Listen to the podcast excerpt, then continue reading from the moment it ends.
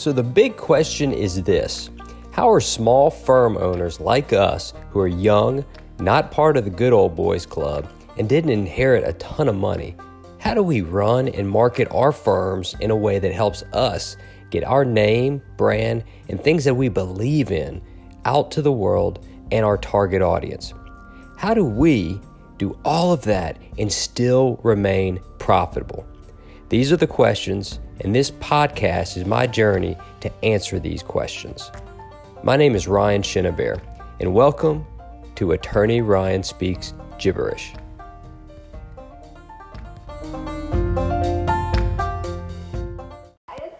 Quickly, um, on this episode, we're going to talk about uh, tort reform that's being pushed in Louisiana. One of the major um, influences is oh, of course, the, the insurance industry and the business um, industry.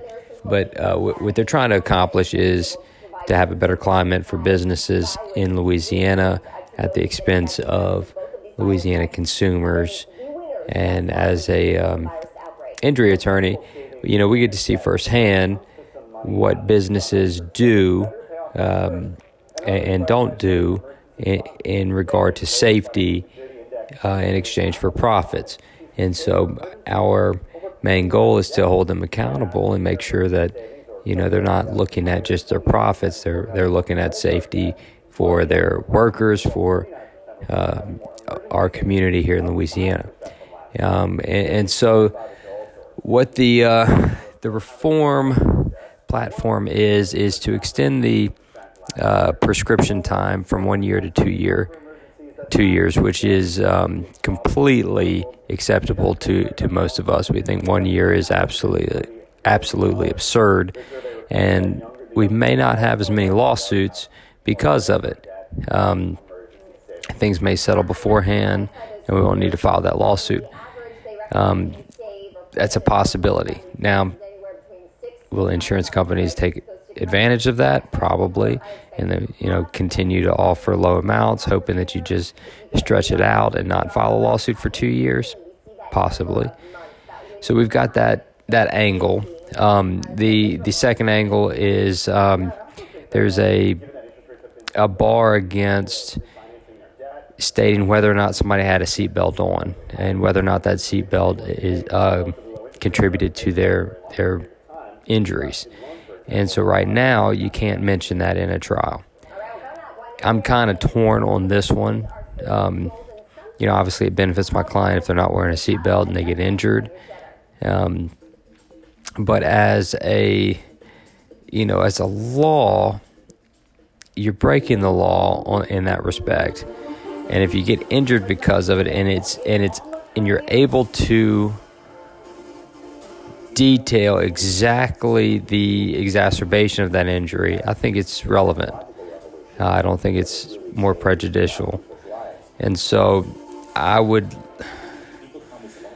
I'd like to give some discretion to the judges on, on that. I, I think it, it could potentially be relevant if the defense can prove that an individual was injured more because they were not wearing a seatbelt.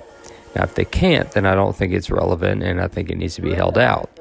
And so there, there does need to be some type of gray area there, um, and, and, give some discretion to the judges.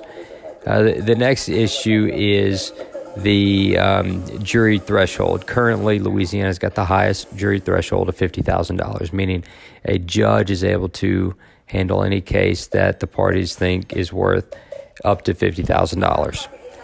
The next highest, I believe, is 20,000. It might be 15,000. And so we are more than double the, the national average for sure, um, but also double the, the second highest. Again, does this benefit my client? I don't know because some judges are incredibly conservative, some are incredibly you know liberal. So uh, sometimes it may, sometimes it may not. Um, I think there could be a compromise there. I'm very comfortable with it, uh, a jury threshold of around 25,000. You know, we'll just cut hours in half.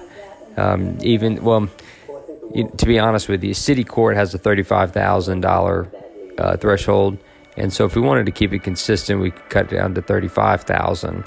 Um, that's considered a small claim, and with the cost of repairs on vehicles, the the cost of medicine growing, I think thirty-five thousand, you know, would would be a good compromise. Um, and you know, anything above that would need to be you know determined by a jury. The problem is that lowering it more than that would say, look, every basically every case gets tried by a jury, and the cost of that and the time that we would cost Louisiana citizens is just absurd, and and so the that that's the insurance industry's hope is that hey every case is going to have to be tried by a jury and these juries are going to start to get pissed off. And if they're pissed off then they're not going to award money. And so we save money. That's their reasoning. And, and to be honest with you case, most cases don't get above that 35 to 50 thousand dollar mark and so that's why we should allow judges to determine that. It's not because we're allowing frivolous lawsuits to go through. It's, you know, quite the opposite. Judges don't want lawsuits. And so if they can't throw them out or toss them out, they will. The fact that we're allowing judges to say, hey, yeah, let us try these cases for, for this small amount so we don't have to burden the jury and burden burden the court's docket that that's judicial efficiency. That it just makes a whole lot of sense. Uh, the the last one and the most controversial one is what we consider uh, collateral source, and that's if you pay for your own health insurance, you pay your premium for for that health insurance, you get in an accident, and you use that health insurance to pay for your medical treatment. When you go in front of a, a judge or a jury, what the defense bar and the, the business side and, and the, the insurance companies want to prevent you from doing is showing what the actual cost of your medical bills are. And so, say your, your actual medical bills cost $10,000, but your health insurance only paid $2,000.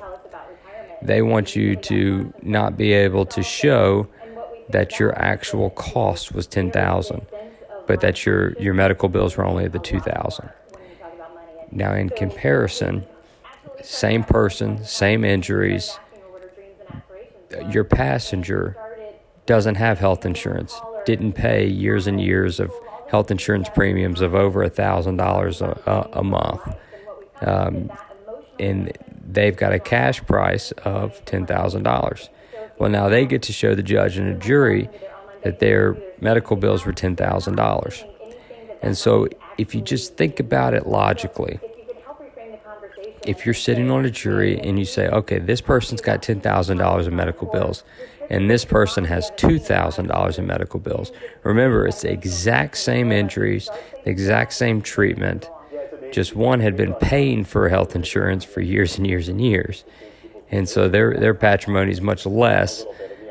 With this person that hasn't been paying for health insurance or their premiums, now their medical bills are 10000 they're going to say, oh, well, that person that has $10,000 in medical bills was injured more.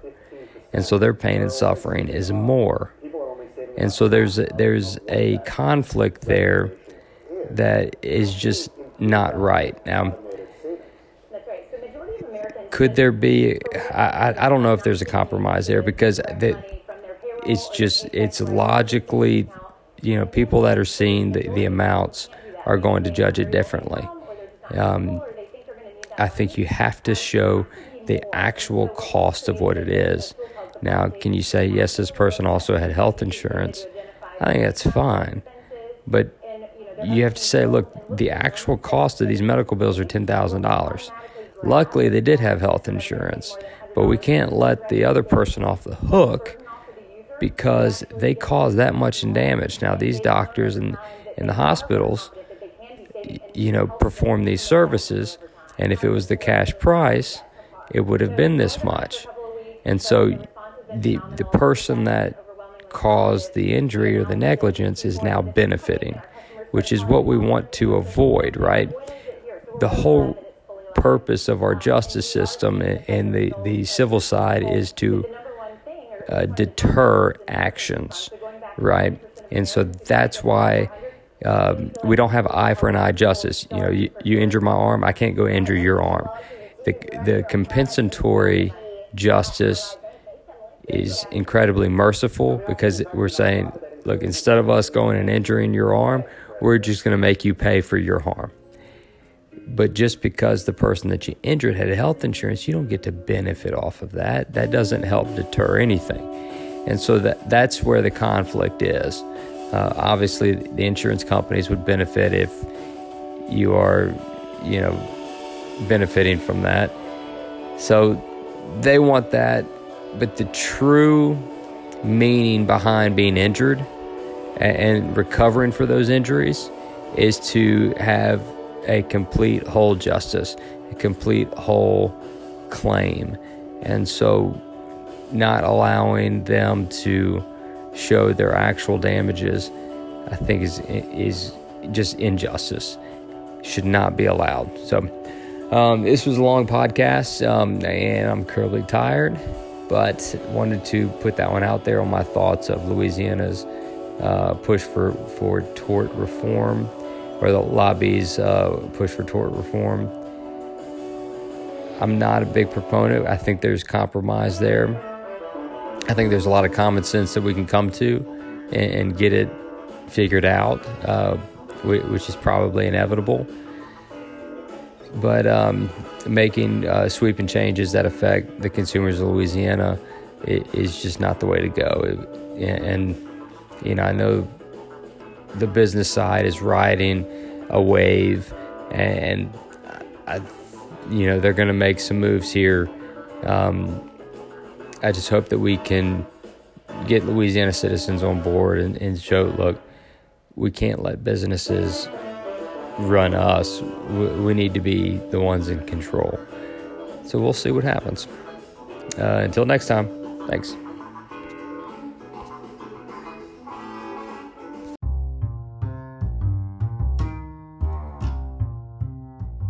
Thanks for joining me today. Remember, you can follow me on any social media platform Facebook, Instagram, uh, LinkedIn, TikTok. Uh, search for attorney.ryan or just attorney Ryan. Um, I'd be happy to connect with you. If you'd like to hear more about the show, obviously subscribe, send a review, but also feel free to give me a text 225 939 8549. Thank you. You guys mean the world to me.